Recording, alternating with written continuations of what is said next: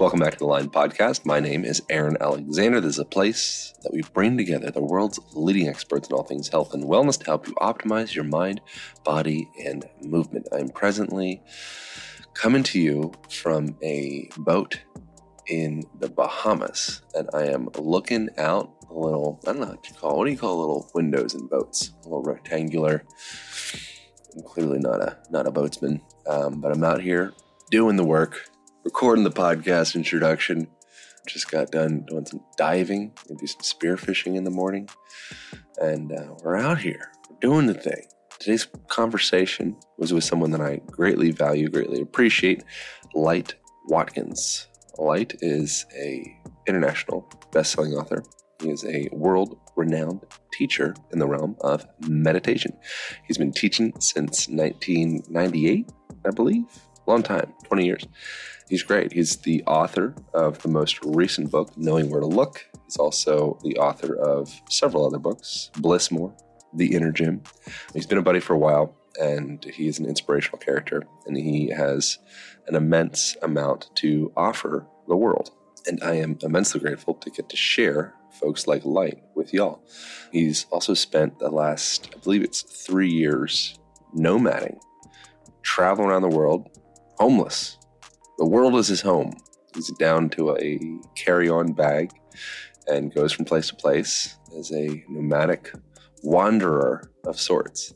And uh, pretty cool to get to share his perspectives, and especially while I'm sitting here in the, the hull of a boat. I don't even know if hull is the right word. I don't know anything about this boat stuff, but I know that I like it. What's that song? I'm on a boat. I'm on a boat we should start the podcast. Thank you all for tuning in. Here we go, back to the scheduled programming with my guy, Light Watkins. Pow.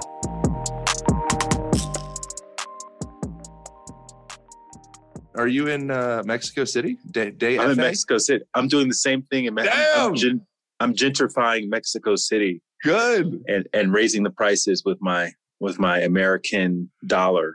Yeah, so, right. Why did you choose Mexico City? Why are you, why are you out there? Have you been here? I've passed through on a motorcycle like 13 years ago. And so my experience was very much, I would say essentially, no, I have not been there. Have As you been to Bali? No, either. Bondi? Nope. Oh, wow. You missed all the cool kids. I missed all the spots. yeah. Yeah. Well, I, I just got stuck in Tulum. yeah. right. So it's funny. Going to Tulum is kind of like going to wellness Vegas, you know, like for Mexico. So, mm-hmm. in other words, there's no place really like Tulum. Mexico City is just, I don't know, man. It's just this beautiful, cosmopolitan, green, walkable, great food scene, like better food than anything I've had in LA. Still a slightly less expensive. It's it's a, it's a lot more affordable than than uh, being in the states. So it's just a, it's a great place to be. All the apartments seem to be two bedroom, two bathrooms, and um, so just lots of space, easy. It's just it's and the weather is perfect. It's like beautiful weather down here. Why did you beautiful beautiful weather? How did you come up on on choosing that? Do you speak Spanish? No, but you know, being in America, you you understand more Spanish than you realize. And I just started coming here in 2019. I started coming here just just to come and I just loved it. I loved it. It's a great place to come and post up and write. And just whenever I had any downtime, I would come to Mexico City because I've been nomading for three years now. Since, uh, in fact, today marks my third year anniversary of going nomadic. I went nomadic 2018, May 30th.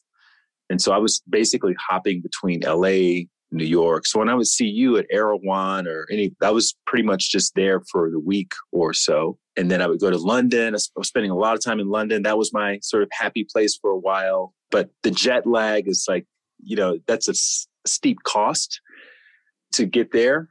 So when I would go there, I would try to stay there as long as possible. But then inevitably, you'd have to come back and then experience that jet lag. And Mexico's great because it's it's on American time zone. You know, like I'm on Central Time right now, so yeah, it's, it's convenient. It's oh, we're in Central Time. Oh, that's good. I kind of thought this was earlier for you. That's that's convenient. No, oh, nice. Just right at your same time. Oh, this is easy. I wanted to talk about your transition into nomadicism, which is just something that I think it seems like a romantic idea that probably many people, especially men, men and women, but many people in general have at least like flirted with of like wow that would be cool. But few have probably really made a tra- like an active transition like that like you did. And even fewer had made an active transition at age 45 so i was living in los angeles and uh, i had a two bedroom apartment in santa monica. I was paying under market rent for that apartment. It's right off of Rose Avenue, like really perfect location, 10 minute walk from the beach and I was uh, yeah, I was teaching meditation trainings and workshops both in LA and also around the the country leading retreats. So life was great, but it's always a but. But I also had this desire to be in relationship and to have family. So I felt like I was doing all the right things and rooting, nesting, you know, creating abundance, had a nice little savings. I had all the things, you know, and for whatever reason, it wasn't happening. And then I, I got to this point where I realized I was sort of like waiting for it to happen. And in that space of waiting, I didn't feel like I was being myself because that's not who I am, right? That's not who I've been. And I find that in my most creative, innovative, iterative moments in life, I'm I'm I'm taking action. I'm being creative. I'm I'm taking leaps of faith. And the truth is, I enjoyed the traveling, and I enjoy being in different locations and having that unique energy. It inspires me. I find I find that I'm more creative when I'm in uh, London one week and in you know Bali the next week and things like that. Even at my life stage, you know, a lot of my peers are have grown children. They have kids who graduated from college. Even some of them are even grandparents.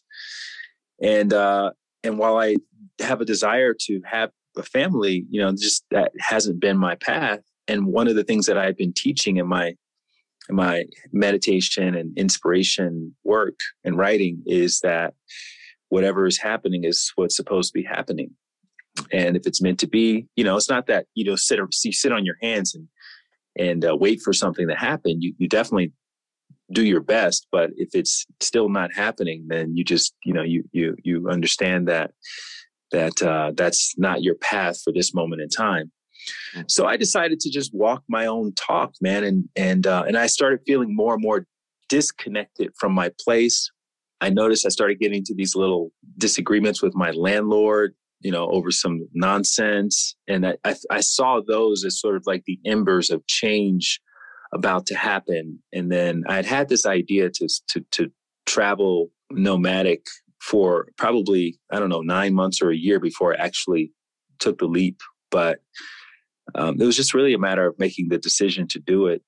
People, you know, asked if I was afraid. I didn't really have any fear around doing it just because I've been traveling so much anyway. And then my book was just coming out. My previous book, Bliss More, the meditation book, had just come come out, and I had a bunch of book dates, tour dates with Wanderlust on the schedule throughout that year, 2018. So I used that as an opportunity since I was going to be on the road anyway to just go ahead and and and do it. So it was, you know, in that sense, you one could you can make the argument that I manifested it, and I, I, did have to write the book, and I did have to negotiate the tour dates and make myself available for those, and make those relationships. So manifestation, you know, I, I'm definitely a fan of that, but it doesn't come without work.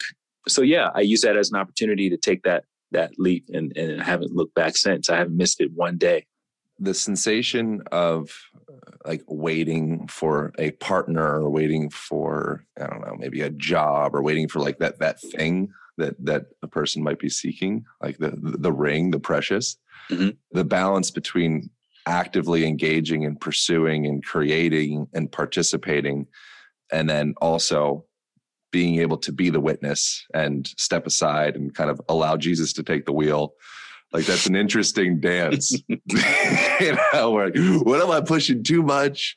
You know, what am I letting go too much? Can I let go too much? like, yeah, man. I, I think that is the game. As far as I have been able to tell, that is the game. And yeah. you don't, as long as you have a body, you don't graduate from that game. You just you play at higher and higher levels, right? Like a lot of people, they would try to control the little things, you know, because they may be afraid that, oh, I'm not going to have a place to lay my head. I'm not going to have a place to eat. I'm not going to have, you know, friends when I show up at such and such location.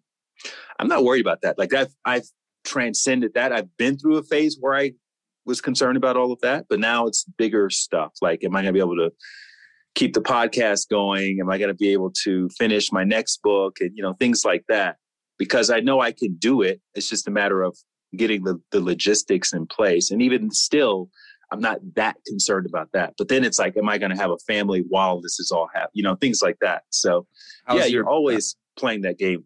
How's your process and being open to allowing that to happen in your life, if that's the, the correct language? Well, here's the other thing I've noticed, right? Putting yourself in this kind of situation, and you're in this situation too, so I, that's not lost upon me, but or at least you were in this yeah. before you got your place. You really put yourself in a completely different path in life than sort of the conventional path, right? And you sure. you get you you become accustomed to adapting to almost anything. But the irony is, the more you become that way, you know, resilient to change, the less relatable you are to other people, mm-hmm. if that makes any sense, right? Because mo- most people are kind of in the conventional path. Most people are afraid of the same kinds of things. Like when everybody was going out trying to get toilet paper a year ago, I'm sure you weren't out at Costco, you know, trying to hoard as much what toilet you, paper. What makes you think that? right? How dare you? How dare you identify my personality type? because yeah. you probably have like a stoic, you know, philosophy. Oh, it'll work itself out. And, you know, if I really have to, I did get whatever. I did. I did fall into the category of purchasing ammo, gold, and a weapon but not even because I thought I was going to use it. Like it was, it was more just value. It was just seeking investment. Like I never, mm-hmm. I never had any sensation of fear that I wasn't going to be able to eat or have a place to sleep or like I was anticipating discomfort, but there was never a fear of like, like all my sphincters clenching up, like what's going to happen. And I, I, I wonder like if you have any sensation of like I, I recently got back from this this six day ayahuasca psilocybin retreat thing in, in the Yucatan in, in Mexico. Uh, have you done it, these like plant medicine type things in your life? You haven't. I haven't That's done a plant journey. No. Yeah. Not yet. No. So in that, so you, you know, you're with these shamans that I don't loosely use that word. There are people that like that's that's been their whole entire life history since their children and their mothers and their father and brother and like that's like who they are and they're from Peru mm-hmm. and it's Shipibo people and it's like like they are plants. And so there are a few people that I'd be like from my Western white self, I'm like shaman for sure. At Erewhon, Venice, you know, all that. It's like very like uh I stay away from that word. but they're serving you and they're singing and you're it's completely pitch black and you know you you drink the cup or the cups and you're there until 5 a.m. just with yourself. You know, the way I describe it is like your your soul is is auditing your ego. And during that time, it's just like going through all of the different layers throughout the Rolodex of, of your life and decisions and that. And I found any place in myself that I was holding resistance to the experience, which ultimately is like a metaphor for life, there was some level of fear or distrust. And as I could pierce through those and just allow myself, oftentimes just grabbing myself by the neck and saying, fucking Aaron, either trust or you're gonna like just get pulverized right now. And then it was, well, I jumped through that point. I was like, oh my God. On the other side of that trust was this momentary sensation of liberation that did have has had residual effects that I'm still like bearing witness to now and integrating. But I wonder what is fear and how does one identify that they do hold on to fear inside of themselves and what's the process in releasing that if a person is in fact carrying the baggage of some some fear in their lives? Yeah those are some pretty big questions man. Because I think there's a lot of people that have that have contraction, and by a lot of people I mean me. And we're walking through the world, and my back is tense, and my you know my my I've got TMJD, and I'm clenching my jaw, and I'm clenching my wrists, and you know my body's in this state of like, and it's what it is is it's a bracing. It's this compensatory pattern to brace for impact. And if there's tension in the body, then there's then there's also I believe tension in the mind. And if it's if the mind is truly at ease, then the body inevitably there's nothing to contract on. There's nothing to like to be grasping. I feel like I'm I'm in the meta weeds here, but hopefully that Yeah, no, no, no. So let's unpack this a little bit. So yeah. I know from from my studies in physiology and biology, which is very, very surface level, that humans are born with two innate fears, right? One is the fear of falling. So, in other words, the fear of heights. And the other one is the fear of loud sounds. So basically, everything else is just manufactured,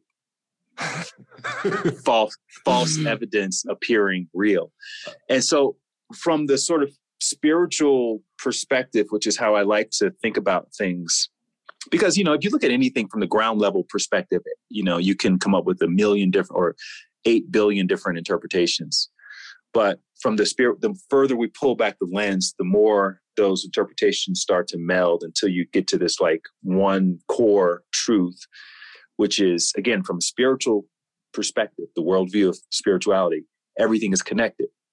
Right? Everything is connected. So when you have a satellite image of the earth you don't see any delineation between states and countries and everything is connected. The oceans are connected. There's no atlantic ocean and pacific. It's all one big body of water surrounding this these masses of land. They're all connected. If you drop the water level you see that all the land is connected. It's all a part of the earth's crust etc so the spiritual worldview basically has that same premise that everything is connected but what causes us to be fearful is we can't perceive that connection between something we're experiencing and who who we are. So back in antiquity when they were talking about practices like meditation, yoga, etc., all of those practices are modalities for getting one into a state of self-realization, which basically means you can feel your the connection between yourself and other people and other experiences. And what it does is it breeds more curiosity than fear. So the fear doesn't necessarily go away, but if the curiosity can overtake the fear, then that can keep one present long enough to be able to make better choices around how to interact or how to relate to that experience. And maybe it requires creating some distance or maybe it's an opportunity to get up close and study it right mm-hmm. so just taking it in a practical way let's say the prison industrial complex most people don't think about the prison prison industrial complex most people don't think about how how unjust the justice system is and so we just kind of operate our lives, go about our days, and we just try to do the right thing, try not to break any laws because we don't want to have to go to jail, blah, blah, blah. But if you were ever in a situation where you were unfortunately in the wrong place at the wrong time, and the government say decided that they wanted to investigate your taxes or you know your business relationships with some suspect entity or whatever you may find yourself in a federal courtroom being prosecuted and then they tell they're basically telling a story about your finances or your involvement with this other entity. And if you don't have good enough representation you could find yourself on the other end of a table from an attorney considering a plea bargain plea deal that they're giving you saying hey look you know this goes to if the jury decides you, you're looking at 12 years for wire fraud but you can cut a deal now with us and we'll give you a year and a half of jail time and then you know some restitution etc so anyway you may find yourself in a situation like that which a lot of people have. People even in my family have found themselves in that situation. I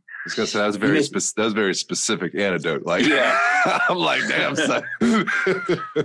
but the point is the point is you start to see yourself you know, this is not fair. I didn't do anything wrong. This is not fair. My intentions were good. I mean, how many times have we had that conversation with ourselves? This is not fair. My intentions were good. And yet I'm in this situation. And it, it could be a relationship, you know, that went south. It could be a friendship that went south. This is not fair. And the reason we have that understanding is because now we're looking at it up close. Whereas before, we didn't have to look at anything up close. So we could kind of have this sort of spiritual bypassing sort of attitude about, oh, everything is is great, everything is one. But when you get up close to stuff and you really study it and you start to see that it's not what it looks like on the surface, then you can, become more curious about it. And so that curiosity can either embolden you or it can make you stand up for other people who may be going through those kinds of things. Whereas the average person is afraid to put themselves in that fire. So that's that's that's my whole point. It's hmm. like it's on the surface level when you're just passing by it, then there are things that you're afraid to even get involved in because it just seems like it's just too much. Yeah. But when you're up close to it, if you were if you're coming from an abusive relationship, you may be more inclined or more curious about how can I help other people who are abused? How can I help other people who are in these kinds of relationships? How can I help other people who are being victimized by the justice system, et cetera? So I think that's where you see those people who are putting themselves in those situations is that they've gotten up close to it in some way.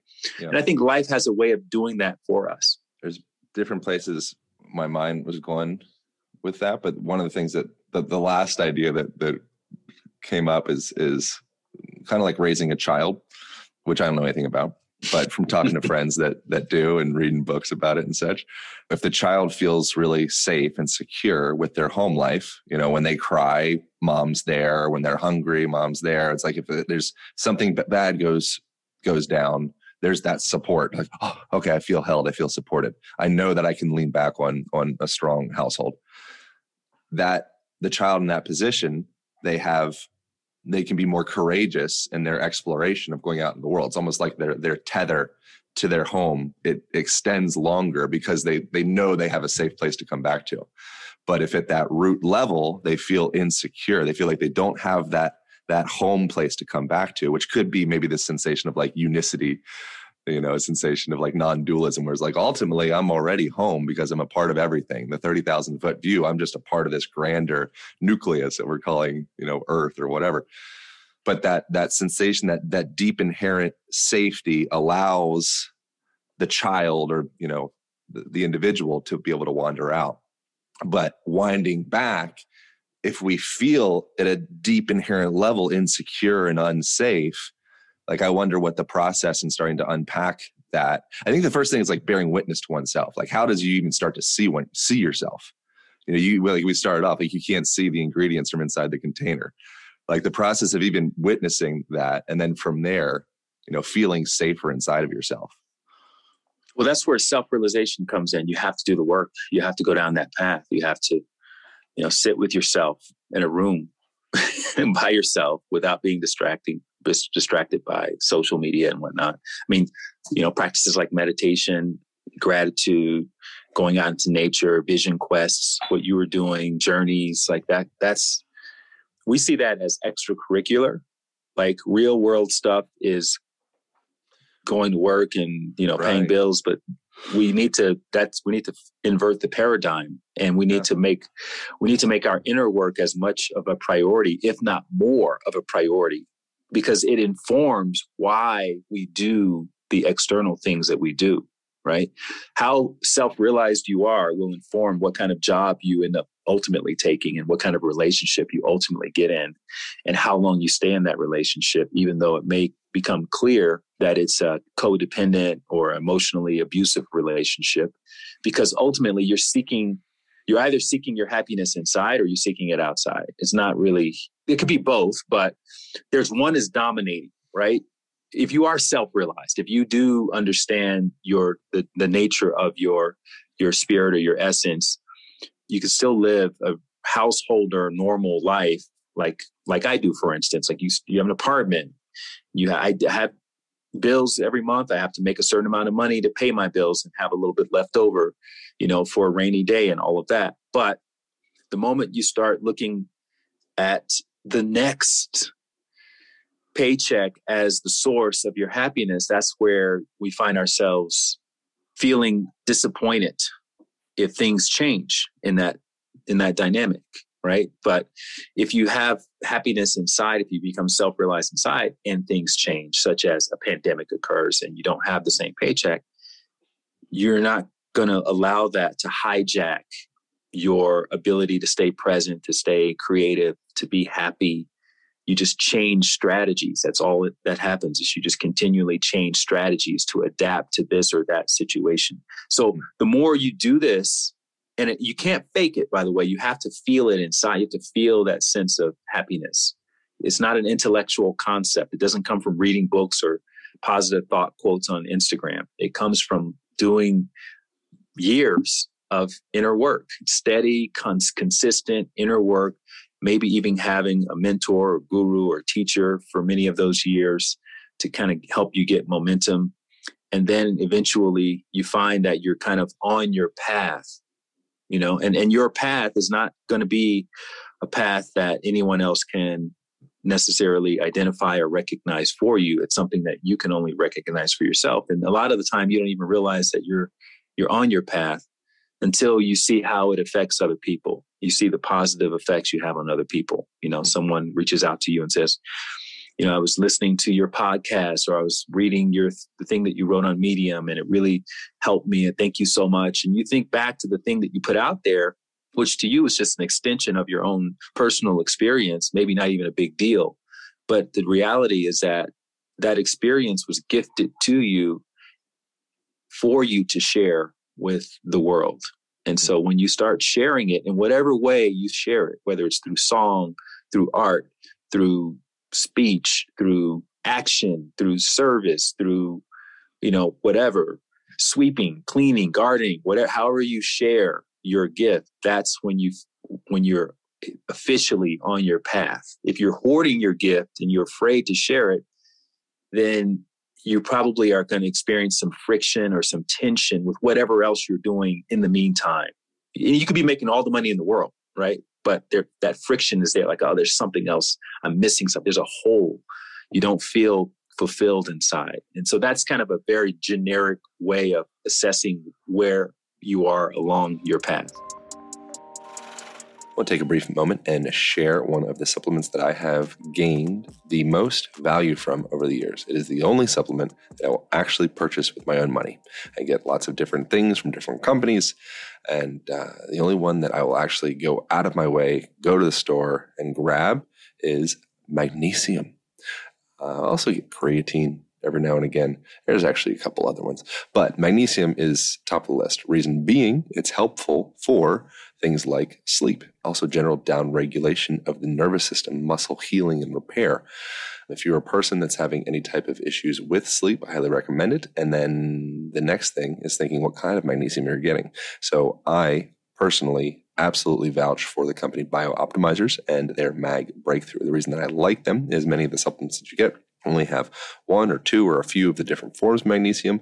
This is a full spectrum magnesium. It has all seven unique forms of the stuff. And uh, it's also just the highest quality stuff you're going to get.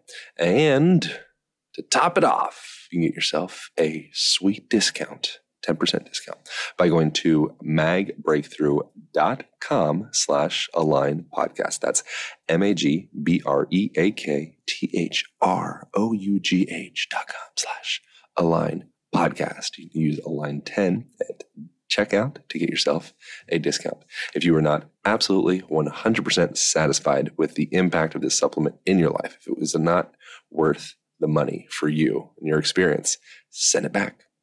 100% money back guarantee. No questions asked. If you do not feel like you got the value that you wanted from it, NBD, get your money back. I think this is one of the most important supplements for improving sleep, uh, muscle repair, digestive function, and things of the sort. And uh, I think it's great. So go to magbreakthrough.com slash align podcast for 10% off. All right, back to the podcast. Where are you at with that? Look, I've I've put out a lot of stories and expressions and stuff. And here's here's an anecdote I'll share with you about that. Because after hearing my little speech about that, you may be thinking, okay, well, when you are on your path, then you know that fulfillment, you recognize it and you feel complete and you go to bed. you know, wake up refreshed every morning. Even if you're on your path, there's still a part of you that feels like I could be doing more. I could be doing more. And so I heard an, on Oprah's podcast, Super Soul, she was interviewing the guy that wrote The Alchemist, mm-hmm. Paulo Coelho. And um, it was a really wonderful interview. And she got very vulnerable with him because they were talking about your, he calls it your personal legend, but it really is another way of saying your calling or your life's purpose. And he was talking about that. And then Oprah said, you know, I feel like I feel like I'm not doing enough. Mm-hmm. So Oprah Winfrey said she feels like she's not doing enough, right? And when I heard that, it was actually reassuring because I felt like that as well. Like, yeah, I've written a couple books and but I feel like I could be writing more. I feel like I could be doing more, could be helping more people because I know I'm capable of doing so. And when Oprah said that, it just made me feel like, okay, well, I guess that's just what what it is, you know. That that's what kind of draws you out more and more is this this feeling like I want to help more more people. Like I have the capacity to help more people, so let me continue helping more people. But I think it starts with just taking the first step, which is putting yourself out there in a way that allows you to help one person. Mm-hmm. And that one person may be yourself, right? Writing something, journaling something, maybe blogging about something, that's very close to you, that's therapeutic for you, that helps you process it, inevitably will help somebody else who's experiencing something similar. And that's where it starts. And then you start to see, oh, people are resonating with this. Not everybody, but there's a certain population of people that really need this. Let me keep going and keep going. And I think that's just kind of how it snowballs. Yeah. I kind of have a feeling that perhaps the, the lighthouses of people that we end up being attracted to because they have the loudest microphones and they've had the greatest impact. So we kind of hear their their their voices most prominently. Oftentimes, you know, it's like those who say don't know and those who know don't say. It's like the Tao Te Ching. I wonder if a lot of that, what the lighthouses that we have access to, are actually people that have the, the, the deepest voids. And so we're like, we see like, oh well, everyone is in that that space. You know, I wonder if perhaps there's a lot of farmers in Peru and Argentina that are actually way more like enlightened in quotations than any Oprah or Tony Robbins. But they just, you know, they're they're in flow. Like you'd never see like a leopard become famous, you know, or an elephant. It's just elephanting and just leoparding, you know. But the human animal has this sensation of like, ah, they need to, they need to see me.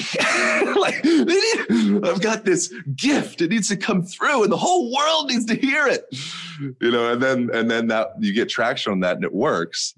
And then I I, I just question if that's inherently human. Like you you said, like you you said, I think you in in when you were describing that like you will have that that sensation it'll keep going but i wonder if that's just an i thing for you and it's also that resonates with me as an i thing for me but i wonder if that's a you thing for all humans or if there is certain humans where it's like no i'm i'm i'm in like full like elephant nature flow like i'm healed I don't need to share or whatever, you know. And is one better or worse than the other? Yeah, that's a great question, man. I think it's I think it's a both and scenario. I think humans inherently are teachers. And in that sense, we're all enlightened in certain areas of life. Like there's a cobbler out there who's really enlightened about how to craft a shoe, the perfect shoe. And there's a gardener who's really enlightened about how to plant the perfect sunflower or whatever. And I happen to be very enlightened about helping people meditate or find inspiration and you're enlightened about alignment and so but you may not know shit about cars and i don't know anything about sewing and someone else doesn't know anything about you know how to bake.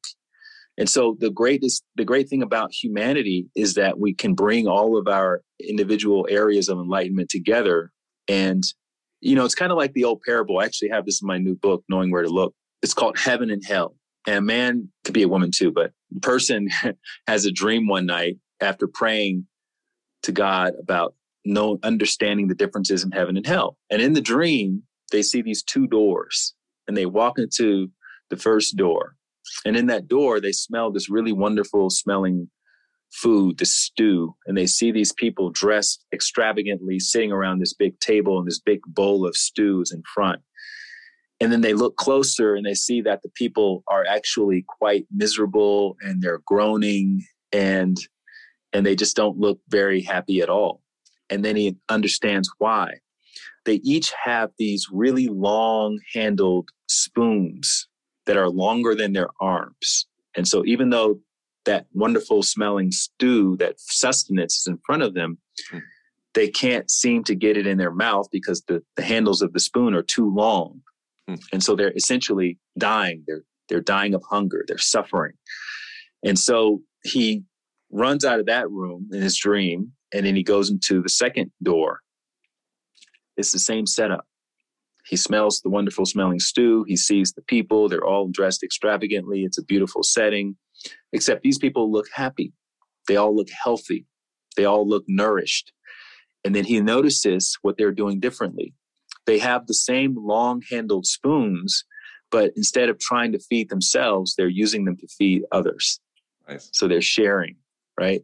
And I think that's the essence of oh. this whole enlightenment discussion is it's not about using it for us. It's not about using it to accumulate as much money or as much whatever. And you know, the people that you're referencing, they may indeed be enlightened in their areas of life. And the temptation that we have in our society, because we're so deep into this sort of capitalistic structure, is to play the capitalist game as as well as possible. And the ones who are who are able to excel at that are the ones whose names we usually hear about, right? And then there are other people who are just genuinely gifted and they rise up you know the cream rises to the top in that way and then another person who's really good at the capitalist game will recognize them and say oh let's partner and i'll build you a platform and put you out there make you the king of this particular area of development and so it's a combination of all of that. And I think it's really easy to be seduced into thinking that in order to be successful or fulfilled, I need to be bigger. I need to have a bigger platform. And I don't think that's what Oprah was necessarily talking about when she made that reference. Because she's got the biggest platform. That's what's so amazing about her admission is that you can't get a bigger platform than Oprah Winfrey. But yet she's still feeling this way. And so I suspect that feeling is is a feeling of wanting to help more people in a in a way that maybe people don't even realize, you know, that that's that's off camera. You know, she sponsors a bunch of girls and stuff in orphanages and, and throughout Africa and things like that. I know Tony Robbins feeds a bunch of people, you know, underprivileged people, but I think things like that are where we want to make a bigger difference in life. And if people recognize it, great. If they don't recognize it, it doesn't really matter because the people with money already understand that money doesn't make you happier. So really that's where it becomes about more about impact. And the rest of us, we have to kind of, we usually have to get to that point where we make all that money in order to discover, oh, it's not about making all the money. It's about impact. It's always about impact. Mm. And so what I try to tell people in my work is try to go for the impact first. And then whatever you whatever you need to support your life will just come to you through that through that work. In your book knowing where to look which is i was really blown away and impressed and excited. I was doing like the ali g like snapping your fingers thing as i was as i was looking at it because it's all art throughout the whole thing. Yeah. Which is rad. it's an art book. It's an, it's art, an book art book, little inspiration yeah. Weaved in it. Um, yeah i was i was really happy about that. I was like actually legitimately giddy and in the beginning you talk about the idea of like like finding your why which isn't you know the first time that that that's that's been spoken about for you know probably thousands of years. You know Viktor Frankl and you got that from somebody else and so on and so forth. But the material expressions in our world i think oftentimes can be symptomatic of something happening deeper down you know so you coming out and having money or having impact or a big platform or whatever it is. And you may have this story of like oh my my why is i want to help more people you know or i want to you know whatever. I just whatever whatever your thing is. And i think oftentimes there may be even a, a deeper why behind that you know that we have like kind of like the sublimated socially acceptable why of like this feels good. This works on paper. You know mm-hmm. this works on podcasts But then mm-hmm. if we draw it back more, I feel like oftentimes there's there's even deeper whys that we're not even necessarily conscious about per se. Mm-hmm. Mm-hmm. You know? Again, that's that's where this the realization part, self realization part comes in because you you really start to distill all of that. You know, because I think that's the balance, especially when you start getting attention and notoriety for your work, is that you, you're balancing your ego that wants that craves the attention with your spirit that understands that that can actually be a distraction from the the true work. And right. so in order so, to get you know, into your work you might need to lose everything. That's the only yeah. way for this other part of you to get fed. Because you and have enough sustenance, sustenance in this other direction you'll just keep on feeding on that keep on feeding that not realizing that there's that big bowl of soup in the other room. But as long as you have just enough it's like the realm of the hungry ghost. You know it's like you, this huge stomach with this tiny little gullet, you know, and it's just enough to kind of sustain, but not enough to ever get fed. Anyway, sorry. That's what I was going to say. I was going to say that uh, Steven Pressfield, who I know you interviewed yeah. on your podcast, he said this thing on my podcast where he said the best, the luckiest thing that happened to him was he failed over and over and over. And he really didn't get commercial success until he was in his 50s. But he said because of that, he was able to really understand that his purpose was to write and there was no reward on the horizon for this you know? He just was writing for the sake of writing. Yeah. and eventually obviously he wrote some stuff that his agent actually fired him when he brought him the idea because it was so out there you know writing a, a novel about golfing. And um and he had to that was a huge leap of faith in his 40s that was a huge leap of faith that he had to take. And a lot of people who are in that same life stage, whose friends are like, you know, buying bigger houses and driving fancy cars, a really, really tough choice to make at that stage in your life. But because he had failed so much, he was able to make it because he didn't really, his ego was no longer in it. Same thing with Paulo Coelho, the guy who wrote The Alchemist. His yeah. family admitted him to a, a mental institution three times in a row because he refused to become a lawyer. They wanted him to become a lawyer in Brazil. He wanted to be an artist. He wanted to be a writer, songwriter. And so every time he rebelled, they would put him back in the mental institution. He would escape. They put him back in. Now imagine if the word on the street was that Aaron was, it was his third time in a mental institution, you know? I don't think people, people would be that surprised, but thank you for but most people would think you were completely nuts even though they would even though maybe your family who was doing it you know to you but most people would think okay one time maybe twice okay i could see a little confusion. Three times okay this guy's completely nuts.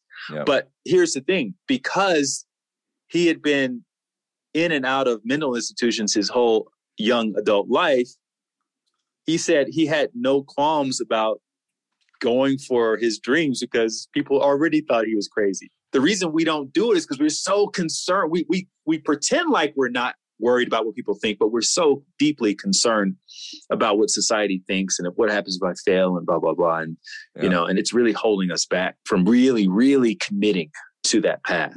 Mm-hmm. That's the weird irony with I think being an impactful human in society. There's this inherent urge you know, we desire that unicity. We want to be a part of a tribe. We want to be a part of something bigger than ourselves. We don't want to offend the tribe. To be excluded from the tribe is like the worst thing that can happen. But if you're too a part of the tribe, then you're kind of, and you're just kind of going along with the flow. You're just like another one of the the automatons. You're like a nor like a normie. Then it's like, well, you're not doing anything. So you have this inherent urge to be deeply congealed with the tribe, but there's a point where it's like, well, now you're you're you're you're too assimilated into the tribe. We need you to be crazy. But then there's a fear of being crazy because you don't want to be outcasted. And it comes down to that that that balance point we were talking about before. It's like this razor's edge.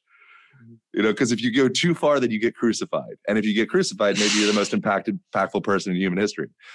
You know, but it's like this interesting thing. Like no one wants to be crucified, but if you are, you might you might have you know that impact that you were deep down yearning all along.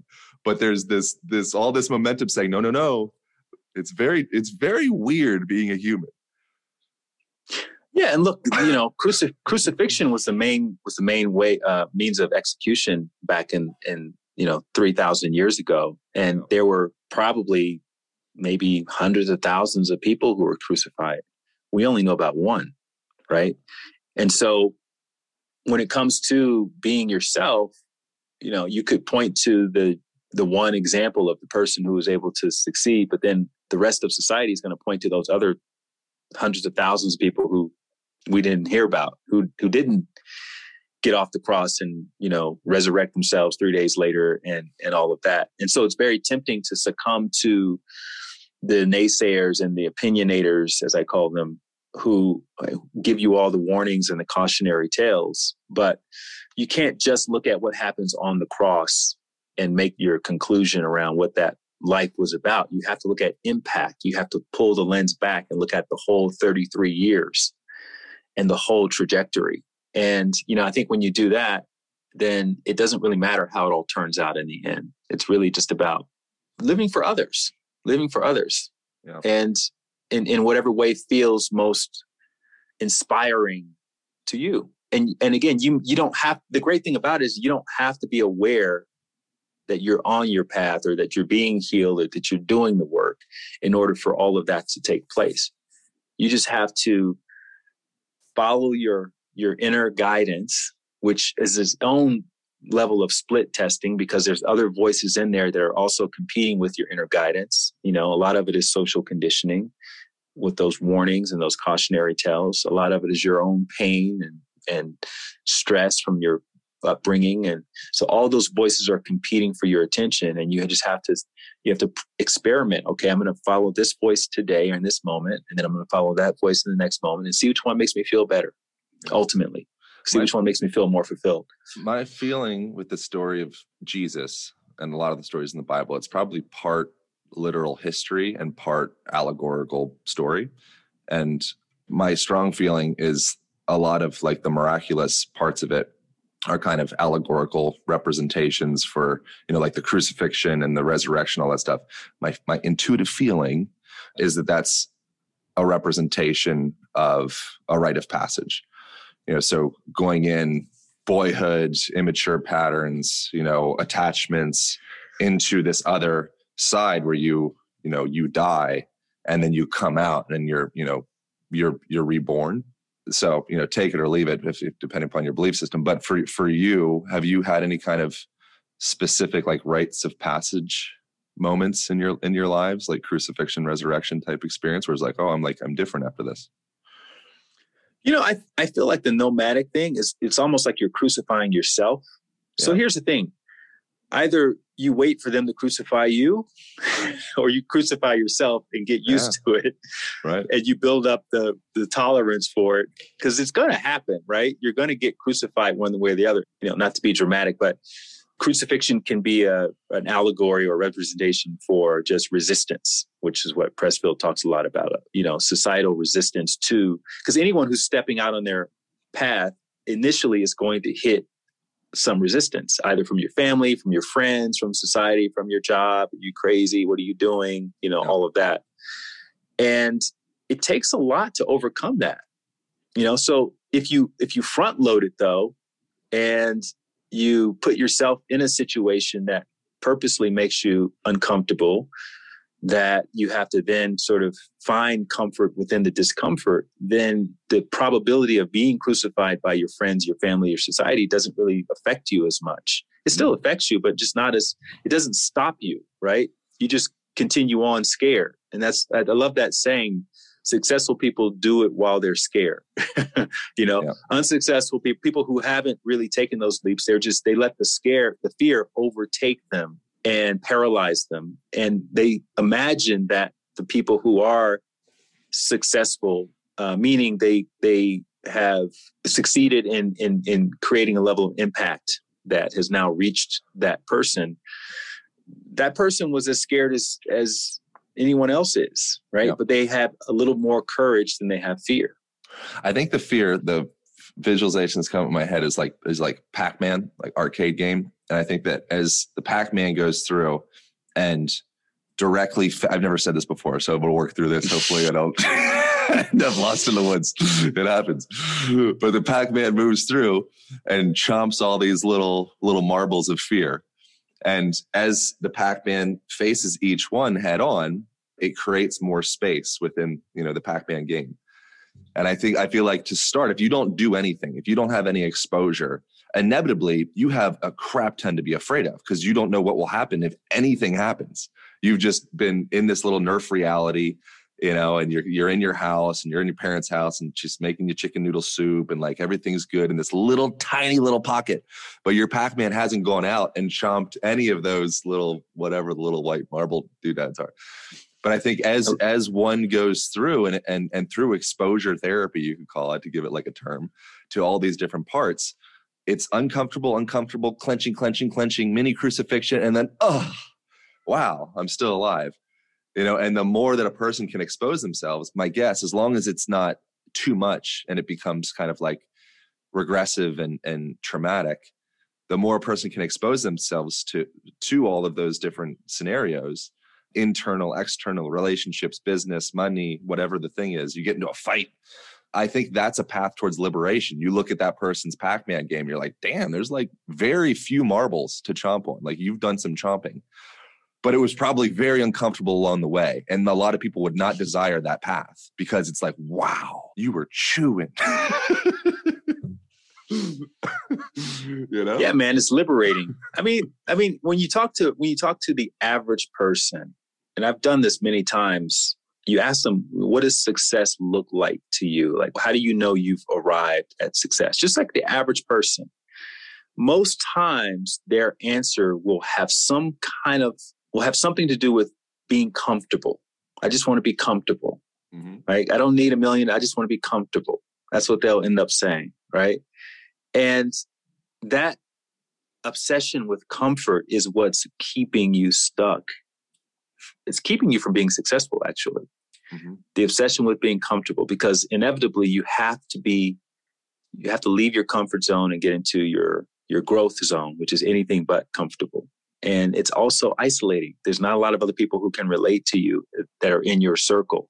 So you're probably going to end up losing a lot of friendships maybe even losing losing a relationship or two in an effort to stay on your path. And that's a very challenging thing for people to do on a consistent enough basis to really get momentum you know and and break out of the gravitational pull of society's expectations for them. It's like just like leaving Earth. Like you need to get to 17 or 18,000 miles an hour in order to to achieve orbit. And in order to do that, you know, you can't be worried about what's happening on the ground. you just got to keep moving forward and keep moving forward. And then you got to shed the rocket boosters and you got to shed all the shit that's been that helped you get motion, but it's not helping you get orbit.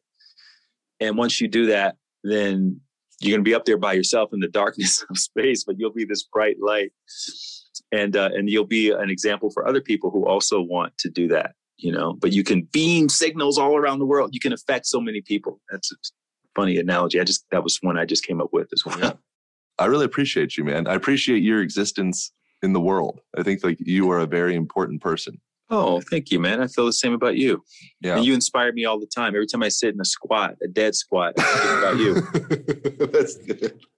I do that. Yeah. I do, I, I do I that every day. Every day, like I'll sit in a mm-hmm. squat for ten to ten to twenty minutes. Oh, that's great. Yeah, yeah, It's, it's an odd it's an odd thing. I get I get a, a strange number of photos of people like squatting in a park, and I'm like, that's great. I'll take it. So I greatly appreciate your latest book um, I'm you. I'm very excited to read all the way through it. I got to I got to peruse through it, and I was like, like I said, like I was literally giddy with how beautiful it is. So it, it feels like the perfect book to have on any front facing coffee table, whatever, just to like mm. pick up and go through because it's literally a piece of art.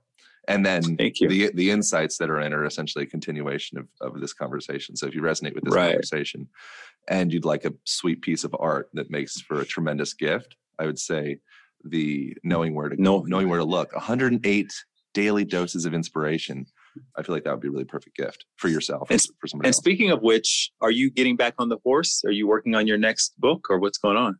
I have the relaunch of the Align Method coming out January 11th. So we did we're doing a revised edition where we're adding a bunch of exercises and new chapter, and we're changing up the cover and the trim size. I was very not satisfied with the publishers really wanted me to be on the cover and be like a you know like a fitness american fitness guy. And so i like eventually was I, I, I folded and i was like okay cool i'll be american fitness guy on the cover. And so i wasn't satisfied with that. So we're, we're relaunching and essentially like rebranding the whole thing changing the subtitle and and all that. So that comes out january. I'm in the process of finishing up the last edits on that. And then there is, there is a book in in the mind that I've discussed with the agent, and we're not at proposal point. But there's something. Writing a book is a mofo, though. I don't know how you've done three books. it hasn't been easy. it's, a, it's a process, man. And that's the it thing. Is. It's like getting. It's like getting into something. It's kind of like coming out of like a big relationship you know, where it's like, oh man, that was a monster. And then you come out and like you heal from it and you're like, do I want to be in another relationship? and that's the way I feel with the book, where I'm kind of like, do I want to like do that again? Mm-hmm. So um, the answer is yes, yes, and yes to the re- the revised version, and and maybe to the other one. Beautiful, man. I love it. Well, I'm looking forward to it, brother. So where should people go from here? So grab the book. Um, Lightwatkins.com has all the information, and then at Light Watkins on social media. Great. Cool. All right. Thank you, sir. I appreciate right, you.